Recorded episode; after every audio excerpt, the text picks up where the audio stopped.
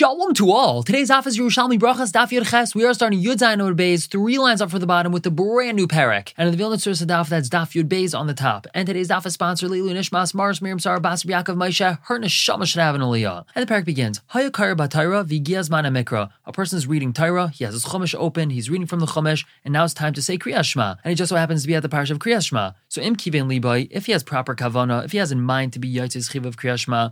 So he's Yaitze by reading those words. Vim Lav, but if not, Lo Yatza, he's not Yaitze's Chiv of Kriyas Shema. Now the Mishnah discusses when a person is allowed to make an interruption during Birchas Kriyas Shema and Shema. Ubeprakim, in between paragraphs, which means in between the different paragraphs of Shema. For example, after he finishes Vahafta before he starts Vahaya, or in the Brachas of Kriyas Shema, let's say after he says Yotzer Hama before he starts Avarabba. So Shail B'Pnei HaKavod, he's allowed to initiate a greeting because of Kavod, Umeshev, and of course he can respond to a greeting if the person who had greeted him is someone who fits under the category of kavod. Now let's just pause for a second to explain what exactly kavod is referring to. So some Mepharshim explain that this is referring to one whom he has a chiyuv to honor, such as his father or rebbe. Others explain it's referring to someone who it's fitting for them to be greeted first. Now this is beprakim in between the paragraphs. Now be'emtza, if we're talking about right in the middle, let's say he said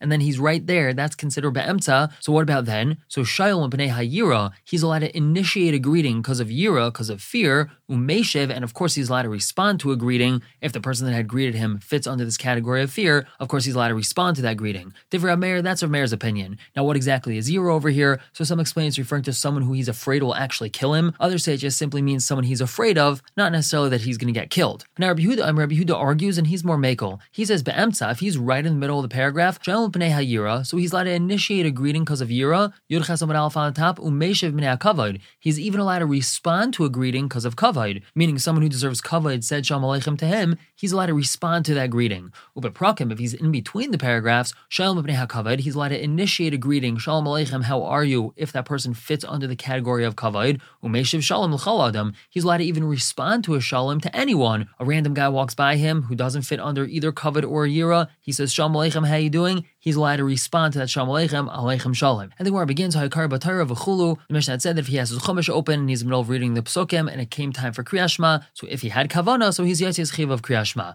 Now Rav Ba, Rav Ba tells us, Zaisar Meres, we learn from here, this teaches us, she'ein ha-brachas ma'akvais, the brachas of kriyashma, they're not ma'akiv him being yatzis kriyashma. As long as he says the psukim of kriyashma, he's yatzis, he doesn't actually have to say the brachas of kriyashma. How do we see that? Well, because the Mishnah doesn't say that he has to say the brachas. All the Mishnah says is that he's reading kriyashma, as long as he has kavana to be yatzis chiv, so he's yatzis chiv. But it doesn't say anything about the brachas, so it must be that a person could say kriyashma without actually having to say the brachas. Now, according to the girsa that we're going to follow, we are not going to read these words on Rabbi Yosef right now. We're going to skip down two lines to the beginning of the line where it says Hasevon. The Gemara says Hasevon. They ask the following question: What fe'enim afsek? He doesn't have to stop anyway. How could you bring a raya from the fact that our Mishnah doesn't say that he has to say the brachas? That the brachas are not ma'akev. He has to make a hefsek anyway when he's in the middle of reading. What type of hefsek does he have to make? So as we're going to see on Amud Beis, he has to elongate the word echad, and that's considered a hefsek. And he also has to say Baruch Shem and that's also a hefsek because it doesn't say that in the Chumash.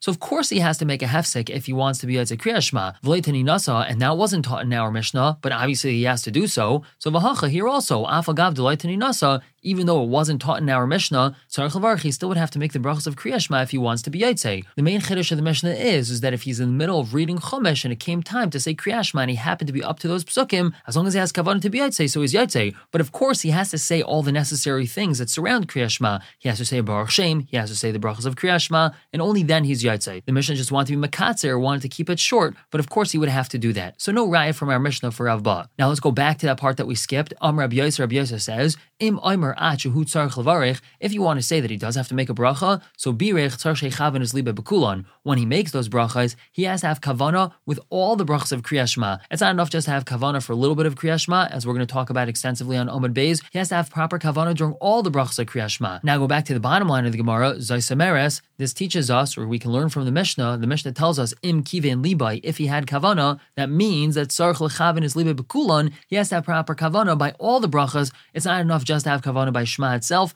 He also has to have kavana by the brachas. And the Gemara Yechesam Bezan top continues with this. Nishmi'ina min hada. Let's learn this from the following source. Rav Achai Omar Mishum Rabbi Yehuda. The Brisa tells us, Im kivin liba beperik rishoin, if he had kavana by the first parak of Shema, which is Shema and Velhafta, afal pishaloi kivin liba beperik sheni, even though he didn't have kavana by the second paragraph of Shema, yatza he's still yotze. But what do we see from here? That really he needs to have kavana by all of Shema, not only the first paragraph, but also the third paragraph, Vayomer, and also all the brachas of Kriyat Shema. The chiddush of this brisa is that if he doesn't have kavana by the second one, that's okay. But the ikar halacha would be, at least according to this brisa, is that he would need to have kavana by all the brachas and all the parts of Shema. Now we just continue. Ma bein parak rishon, ma bein parak sheni. What's the difference between the first paragraph and the second paragraph? Why, if he doesn't have proper kavana by the second paragraph, is a yotze? So Rav Chanino he explains, Kol masha kasav bazeh bazeh. Whatever's written in this one is written in that one. Everything that's written in the first paragraph is written in the second paragraph. They talk about the same things. So if he doesn't have kavana by the second paragraph, by v'hayim shemaya, it's okay. He's still yaitse. The Gemara asks, Me'ato, now that's so, lo yikra el echad. So he should only say one of the paragraphs. If anyway v'haya is repetitious, so why say it at all? The Gemara answers, Amrav Ila, Harishan liyachid v'hasheni litzibur.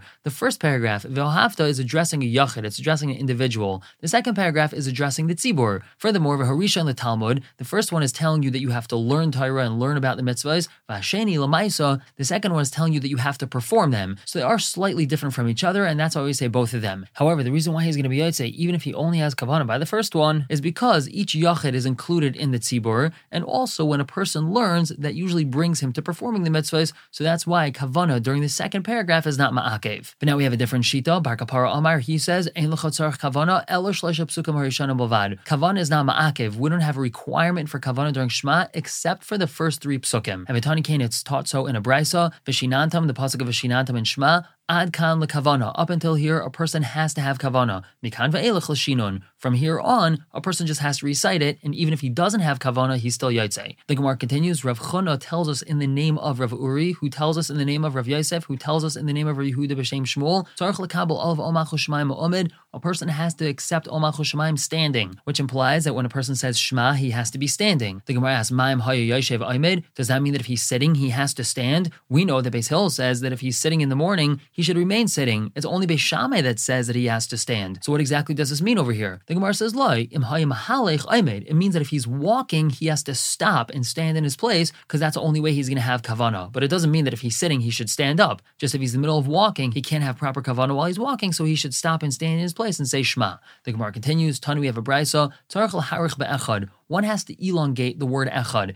The Aleph of echad represents Hashem. Ches represents that Hashem has dominion over the seven Rukim and the Aretz, that's seven plus one, which is eight. And Dalid represents the four directions of the world. So a person has to elongate this word echad and have that kavana. Now Rav Nachman Reb Yaakov Amar, he says, Ubelvad bedalis, only by the dalid, meaning he doesn't elongate the whole word, he only elongates the dalid. How do you do that? You can ask your local Teimani. Sumchas Bar Yosef Amar, he says, Kol hamarch be'echad, anyone that elongates echad, ma'arichan lo yamav his days and years are extended in a favorable way. Now, Rav Yirmiyah have a marach sagin. Rav Yirmiyah, he would elongate the echad, but he would really elongate it, he would really do it a lot. Now, Amalei Reb Zeir, Reb Zeir told him, "Less atzar kol hachin. You don't need all this. El kadesh tamlicheu b'shamayim va'aretz va'abaruchas ha'olam. You only have to elongate it enough that you have in mind that you're being mamlech Hashem over Shemaim and Aretz and the four directions of the world." Now, Rav Shaul Reb Chia Rabbah. Rav asked Reb Chia Rabbah the following: Leina chami Rebbe. I have not seen Rebbe makabel olav omach Shemayim being makabel omach Shemayim on himself. Meaning, I haven't seen Rebbe say Kriya. He's always busy giving his shir. I've never seen him say Shema. So Amalei Reb Chia Rabbah told him, Katachmine, when you you see Yahiv Yade Alapahi, that he puts his hand on his face, Hu Makabal of Omachus Shemayim, that's when he's being Makabal of Omachus Shemayim. You only have to say the first pasuk, so he puts his hand on his face in the middle of the shir sometime. He says Shema, and so he's Yatzi's Chiyov, so that's when he's saying Shema.